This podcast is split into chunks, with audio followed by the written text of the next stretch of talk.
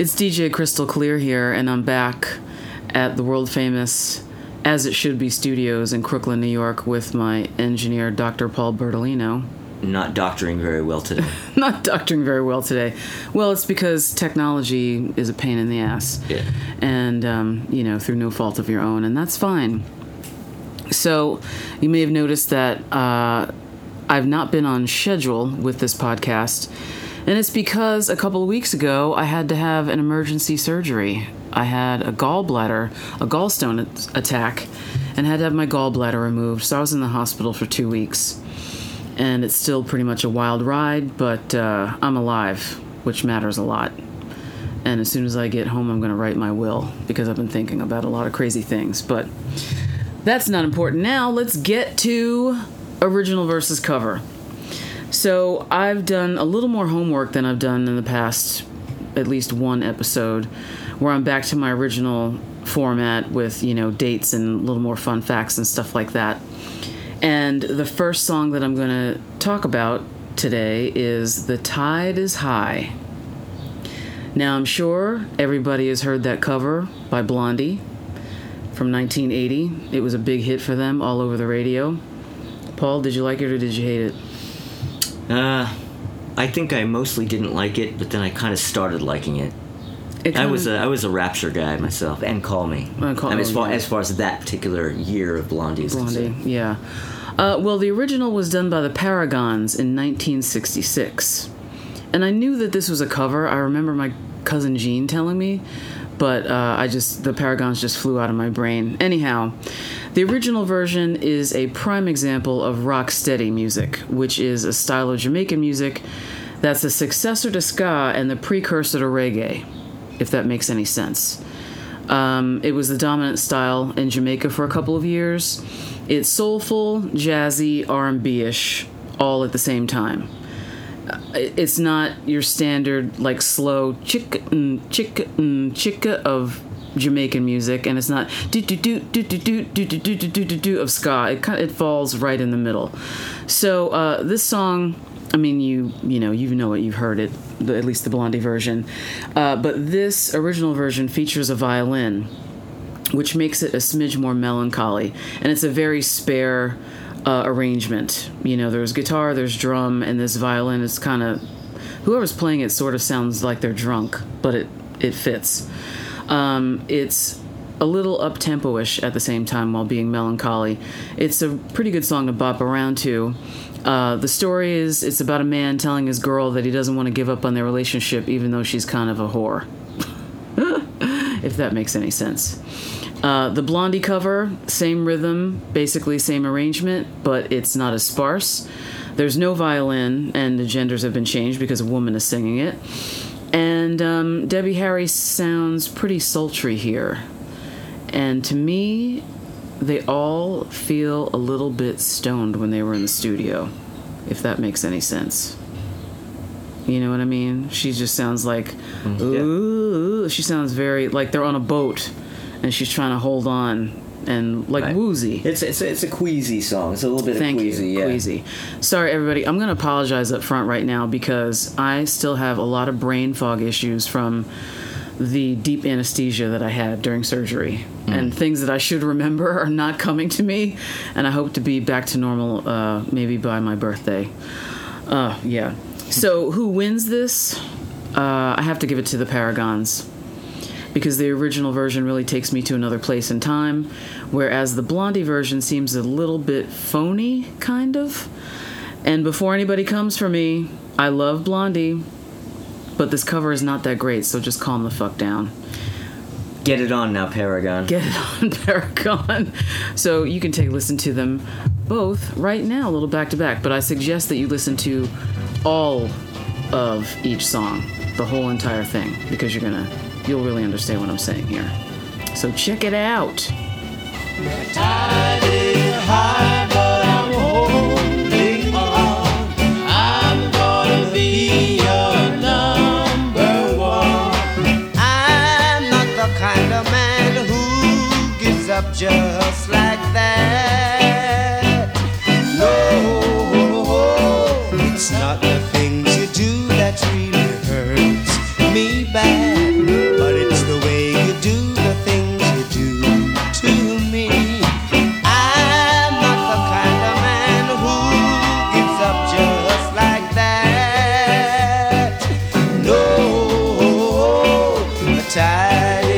high,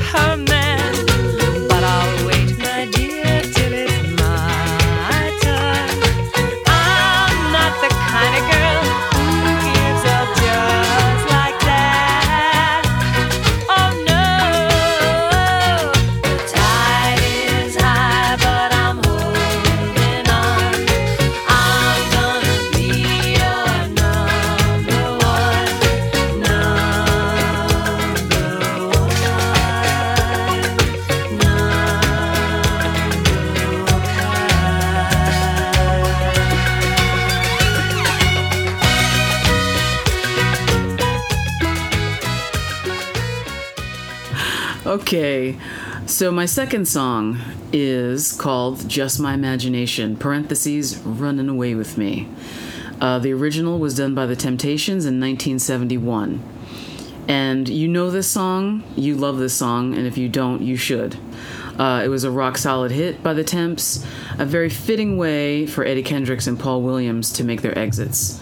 Uh, at that time, Paul's health was really bad, and Eddie split for a solo career that basically kind of went nowhere. Like he had one hit, one disco hit, Boogie Down Baby, right?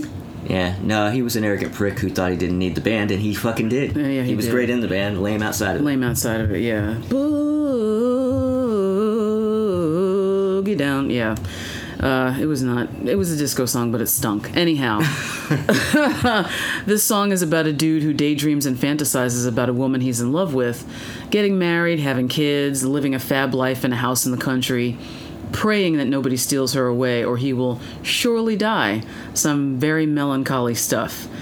Uh, but the way that it's done is astoundingly beautiful because the arrangement is super lush, full orchestra, French horns, strings, harps, even. There's got at least one harp in this thing.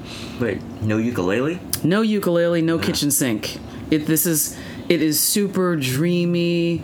It, oh, it's just it's so great.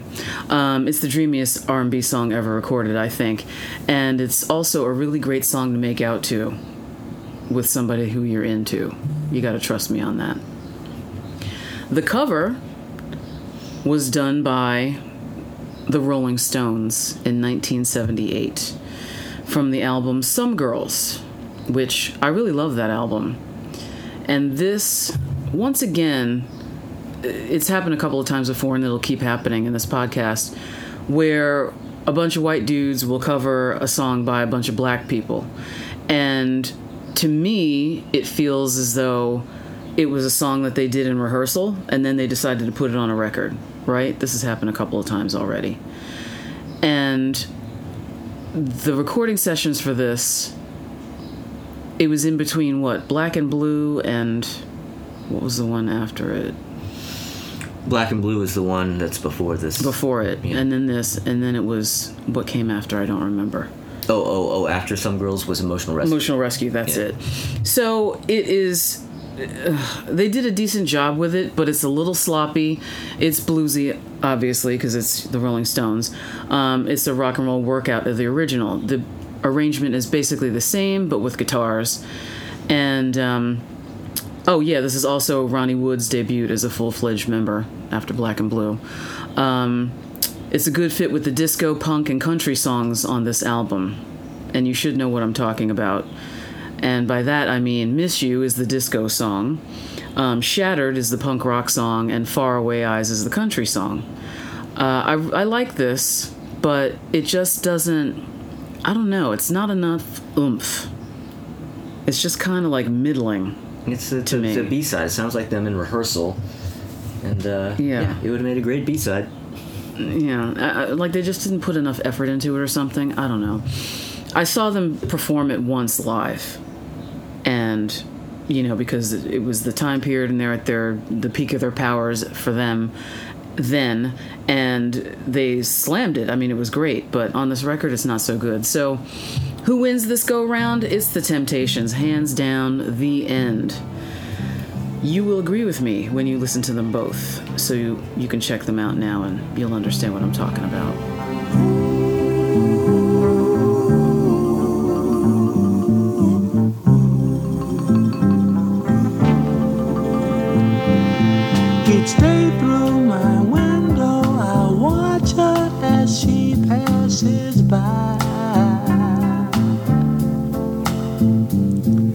Say to myself, You're such a lucky guy. To have a girl like her is truly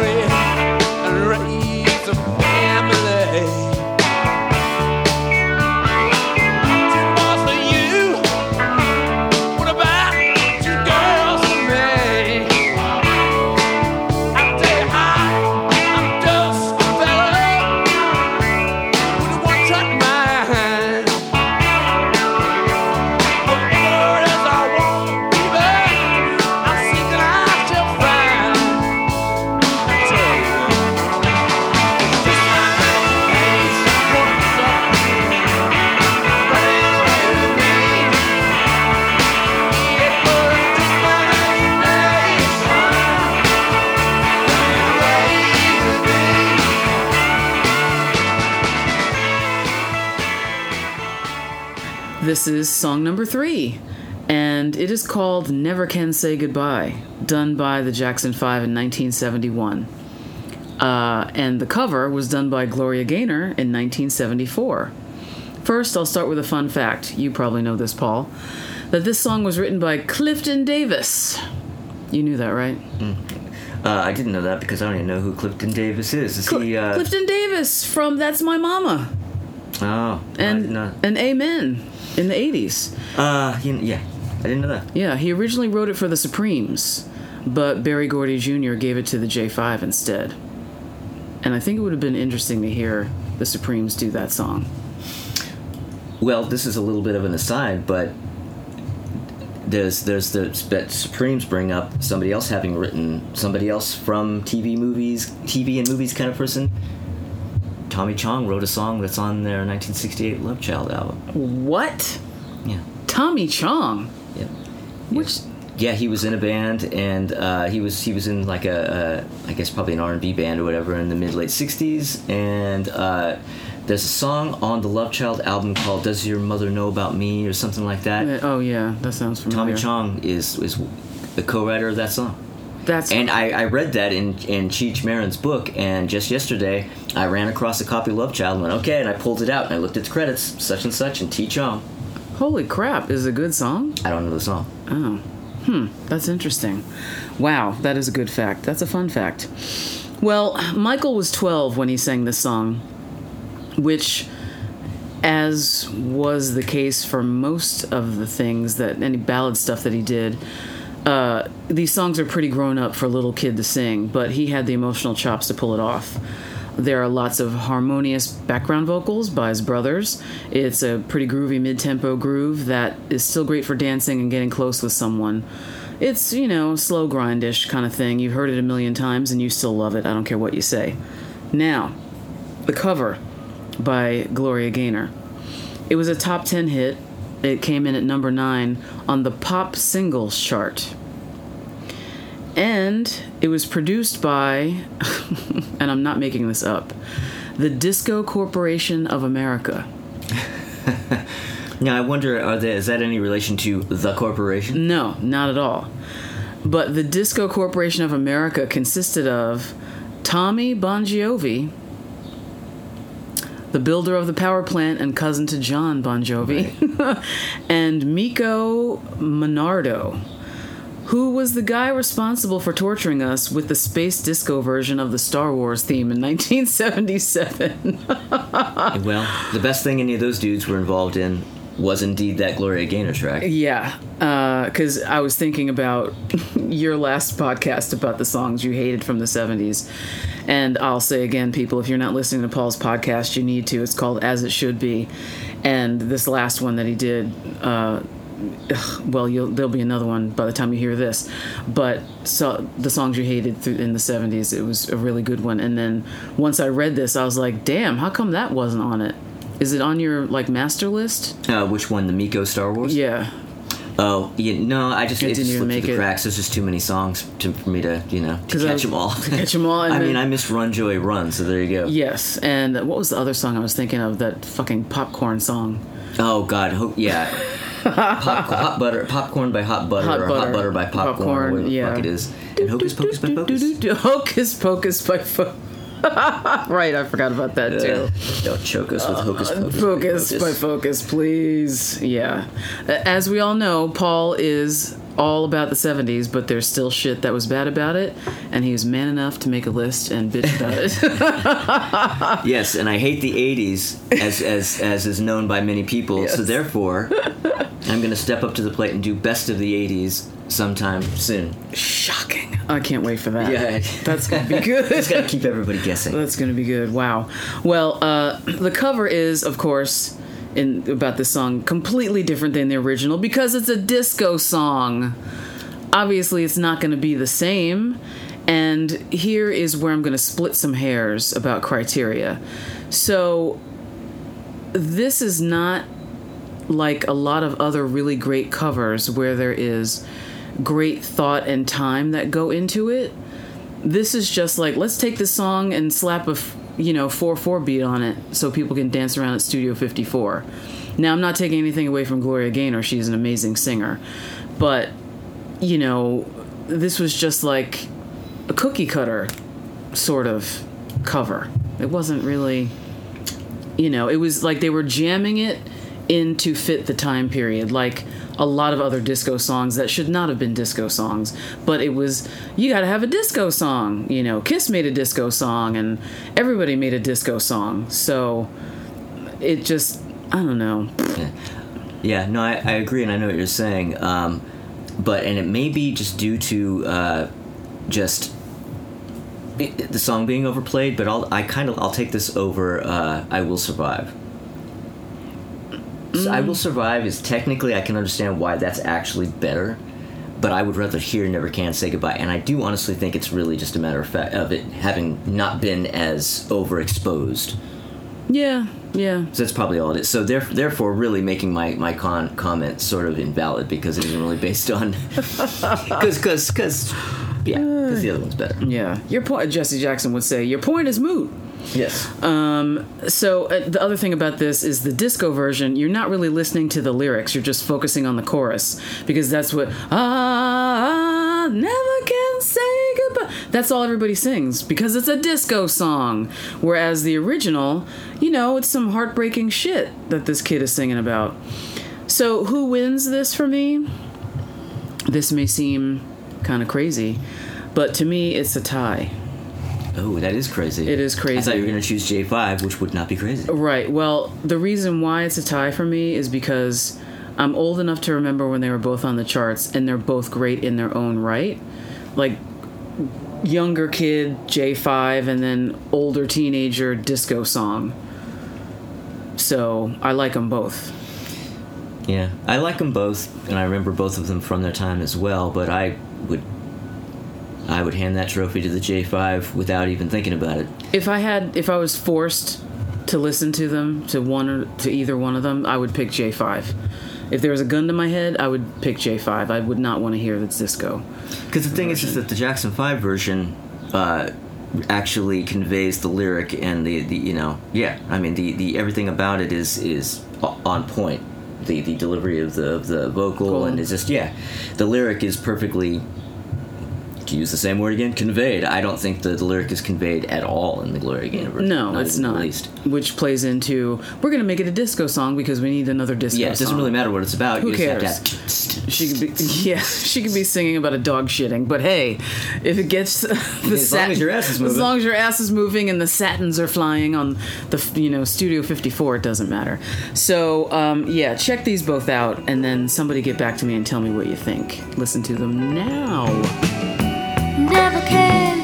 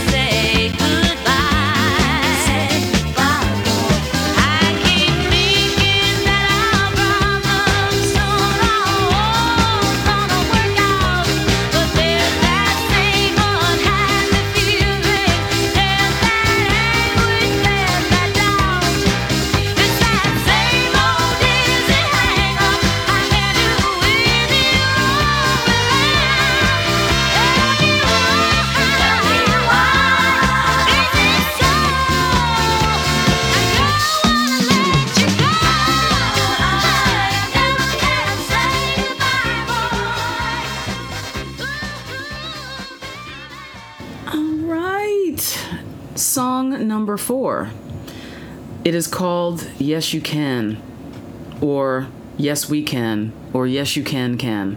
There's several different ways that you can say this song, but the original version was recorded by Lee Dorsey in 1970, and then it was called Yes We Can.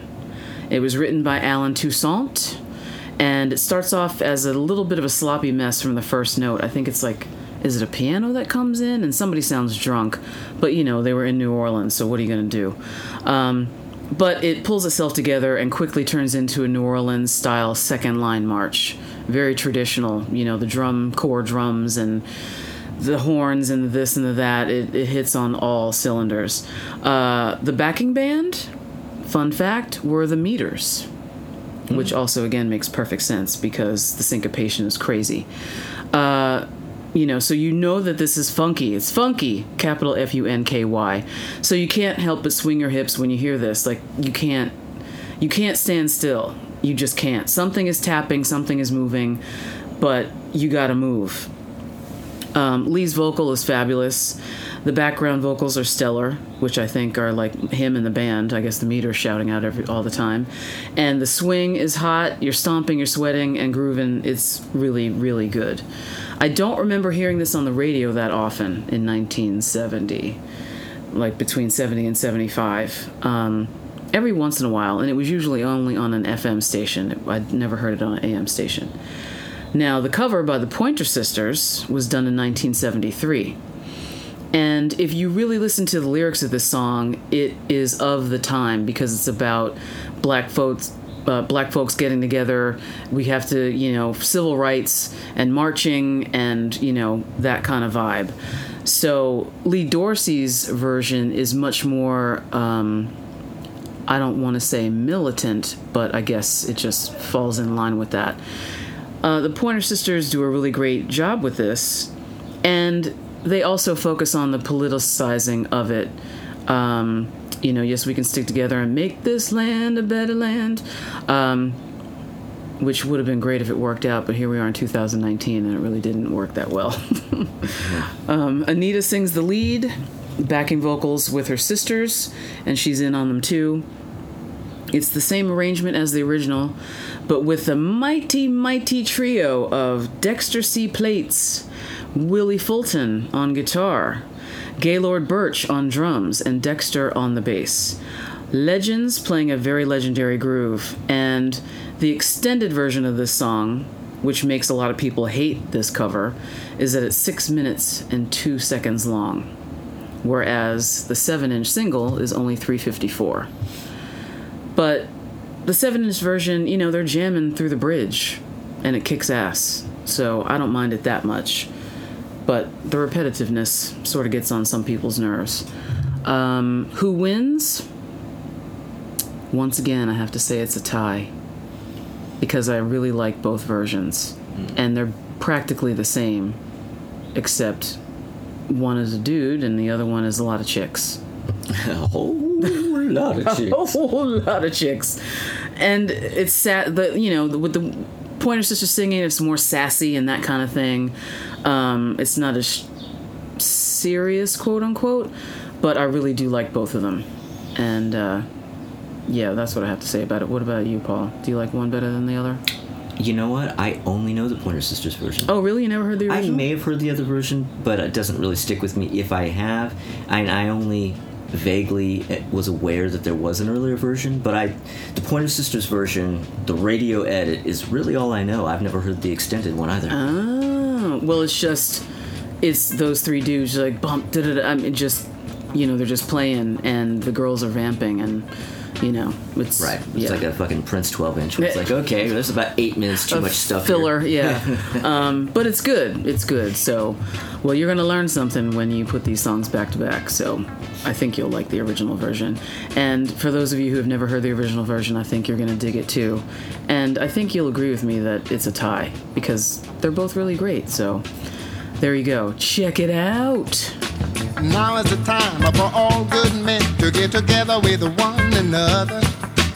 Honor their problems and honor their quarrels and try to live as brothers. And try to find peace within without stepping on one another. And do respect other women of the world. Just remember we all had mothers. Make this land a better land and a world in which we live and help each man a better man with the kindness that you give.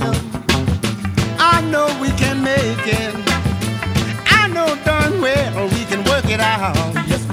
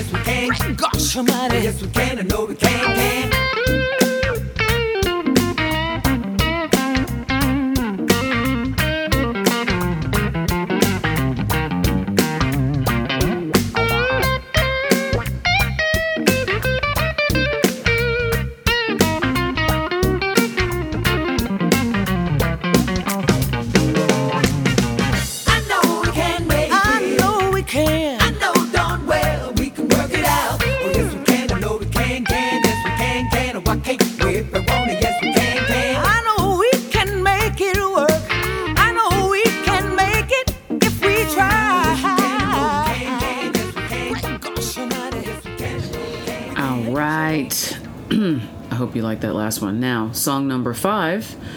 Now I'm on a Lee Dorsey jag because of doing uh, because of doing that previous song there. Yes, you can.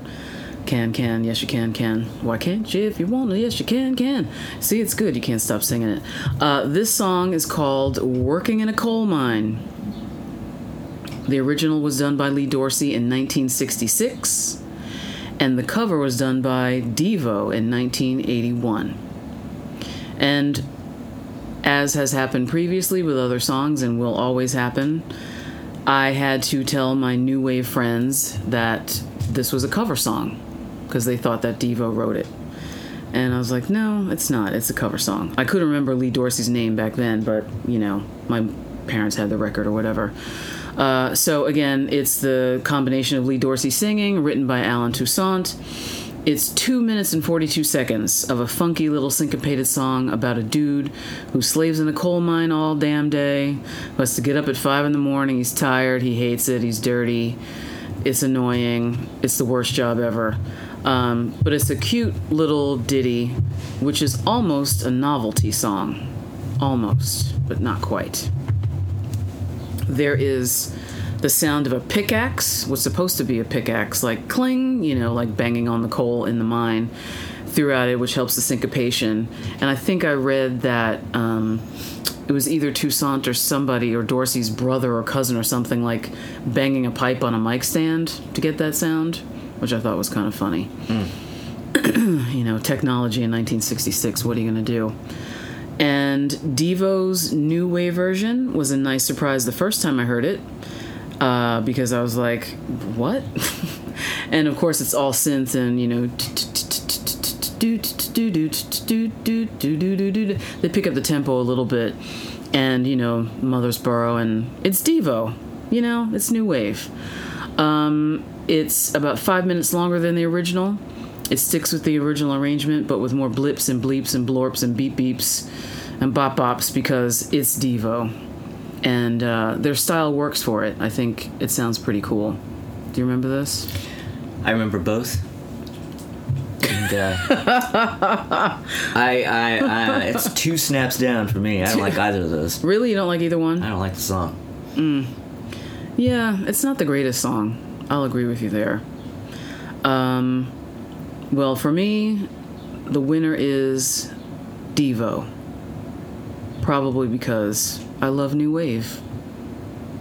So sue me, people. I mean, the original, it's okay, but it's not that great. But I think Devo, you know, they jazz it up, they spice it up, they new wave it up. And uh, I like it. The video was kind of cool. My mom and I love this song. We'd sing it in the car. So, yeah, it's Devo who wins. So there's old school black folks banging pipes on a mic stand, and then there's these new wave dudes from Akron, Ohio, with flower pots on their heads singing it. So now I want you to check it out. Working in a coal mine, going down, down, down. Working in a coal mine, whoop, about to slip down. Working in a coal mine, going down, down, down. Working in a coal mine, whoop, about to slip down. Five o'clock in the morning, I'm already up and gone. Lord, I'm so tired. How long can this go on? Dada working in a coal mine, going down, down, down. Working in a coal mine, whoop, about to slip down. Working In a coal mine, Going down, down, down. working. In a coal mine, oops, about to slip down. Cause I make a little money, hauling coal by the ton. But when Saturday rolls around, I'm too tired for having fun. Too tired for heaven, I'm just working in a coal mine, going down, down, down. Working in a coal mine, whoop, about to slip down. Working In a coal mine, Going down, down, down. working. In a coal mine, whoop, about to slip down. Lord, I'm so tired. How long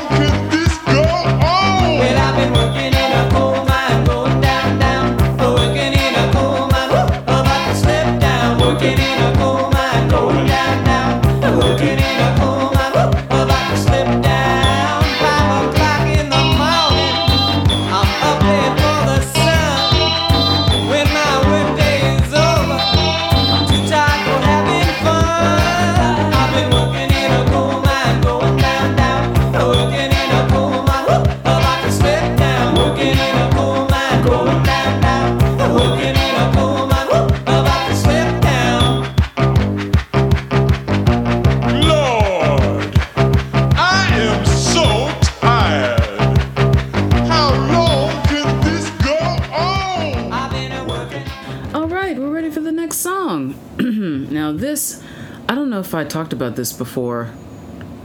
Uh, I think we did talk about it, but didn't listen to the music. Uh, the song is called "Proud Mary," and the original was done by Creedence Clearwater Revival in 1969. Paul's giving me a look because we did talk about this before. There was there was a there was a little technical mistake in our previous uh, Yes. reading of this. Yes. Therefore, uh, this is a redo. This is a redo, yeah. So, um, and it's funny because, yeah, I messed up. So, uh, the original was 69, and then the cover was done by Ike and Tina Turner in 1971. Now, you have heard this song 89 zillion times, the original, with the swampy, slow, harmonious arrangement and John Fogerty's vocal. Um, I know you can hear it in your head right now with just me mentioning it, and I really don't need to say anything else about it. At least I hope I don't have it's to. it's Creedence Clearwater Revival, Proud Mary. Period. That's there you go. It, that's your full. That's it. and I will say again, I've said it before, I'll say it again, and I'll keep on saying it. I can't stand John Fogerty's voice. I really do not like it. It's just, I don't know what it is. It's, I mean, it's southern and it's kind of nasally and I don't know, it just really rubs me the wrong way. I don't, and it doesn't matter what, he could sing any, like the ABCs and I don't care. It just sounds bad to me. He's like the early version of Brian Johnson. Okay, yes, thank you. That's that's exactly it. But even his solo stuff, like Centerfield, even though his voice kind of mm, mellowed with age, it was still, you know, I can be a Centerfield. I just, ugh, I just don't Yeah. like it. Now the cover by Ike and Tina Turner. They, like the way Aretha Franklin stole a song from. Uh, Otis Redding, yes, sorry, brain fog. Um, Ike and Tina Turner stole this song from Creedence. Without, I mean, it's just, it's crazy. They changed it enough that lots of people thought that they did the original, like me. and if I had half a penny for how many times I've heard this version of the song, I would be a millionaire. It became their signature song for a very long time. It still is. And it's primarily because it starts off slow. You just hear the guitar and bass uh, getting the rhythm happening, and Tina introducing the song, warning the audience that she and the band were going to start it off nice and easy, uh, as they never do anything nice and easy, and said that they would finish it nice and rough. So in short order, it ramps up into this wild and crazy frenzy, rock and roll and super funky and all at once. Tina and the Ikettes, they took it to church. Uh, you've seen the videos where they're mini skirts and crop tops and straight long wigs and twirling and stomping, and it's just like a whirling dervish tornado of amazement. And it's just fucking fantastic. So that's who wins for me um, that motherfucking asshole Ike Turner and the amazing Tina. No ifs, ands, or buts. The end. They win. It's great. I like both. You like both? Actually, I'm not. I'm not really heavily into Creedence, but I like Creedence, and I don't mind Fogerty's voice. I mean, I can understand why you wouldn't like them or why you wouldn't like his voice, but but I like them fine. The only problem with their version of Proud Mary is that it's even. It's probably even more overplayed than the fucking Gloria Gaynor song that I mentioned earlier. right. Um, Right. Yeah. I will survive. yeah, I will survive. You know, it's up there with like Freebird. You know, Right. with so- of songs that you just don't need to hear again at all. For the rest of your life. But Yes. if I step outside of that, eh, I like. They're just so radically different, and Yeah. and that that it's just they they're like yeah they're almost like two different songs. Yes, completely. And uh, again, it's a prime example of a cover because Ike and Tina Turner just completely flipped it and turned it into this thing, eh, which is astounding, you know. And it's just, yeah, I really, I love it much better than the original. And um, I think that a lot of people are going to agree with me. Maybe they'll hate me for not liking Fogerty, but I don't care. I just don't like it. Doesn't matter what he sings. It's not good. Uh, Sal Zance won't mind that you don't like Fogerty. Fogerty. Who won't? Sal Zance. So, Oh, good. Hey, so- He'll, he'll have no problem with your hatred of Fogerty. Fogerty. That's good to know. I got somebody in my corner. Thanks, man. I appreciate it. now you can check them both out. Left a good job in the city,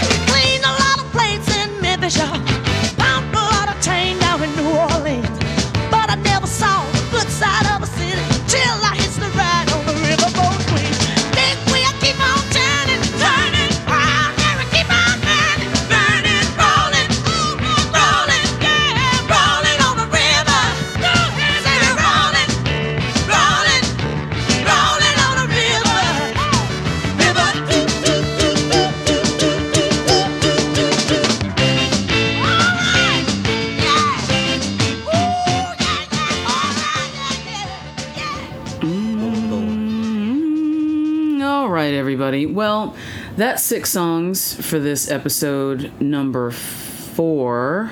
Yes, episode number four. Uh, I hoped you learned something with some interesting facts and figures, and that you enjoy the uh, the competitions. Um, I want to thank my engineer extraordinaire, Dr. Paul Bernalino, for chiming in with me.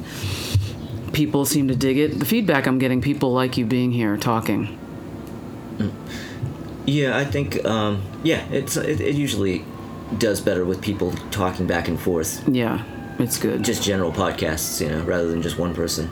Like like mine. Mine's just one person, you know. but my old one, I used to do one with my friend Gordy, and those those went really well because we were right. bouncing off each other. But your yours is good by yourself because, as I say all the time, you got your chock a block with facts and figures. You are into what you're doing. It's super funny, and I always learn a lot. And I'm always taking notes, and you know I have to listen to it like at least two times in a row because I'm laughing and missing stuff. And uh, again, people listen to the songs that he hated from the '70s because it's you're like shot out of a cannon. It's it's really And because you'll hate those songs too. Because you'll hate them too, yeah. A lot of songs you forgot about, probably.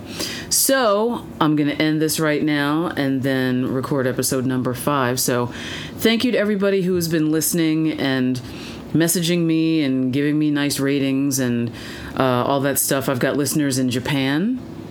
Um, you remember my um, my friend Evan? My ex-boyfriend Evan. Yeah, I do. In fact, he he just made a he just gave me a long ass comment to my last episode that I haven't responded to yet. Like, Oh, he did? Oh, oh, awesome. yeah, like yeah, it was Yeah.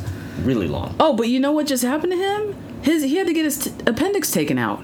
Oh, sh- oh, so he's been lying, lying about listening to podcasts. Yeah, like literally last week, he sent me a message and he's like, "Well, it looks like, you know, you contaminated me from the from afar. I had to get my appendix taken out." Oh, shit, Holy okay. shit! Yeah. So, um, yeah, he was he was really like in the back and forth, and uh, he he was as he was listening to your podcast he's like oh my god paul's so funny. He's so great. So yes listen to paul's podcast as it should be.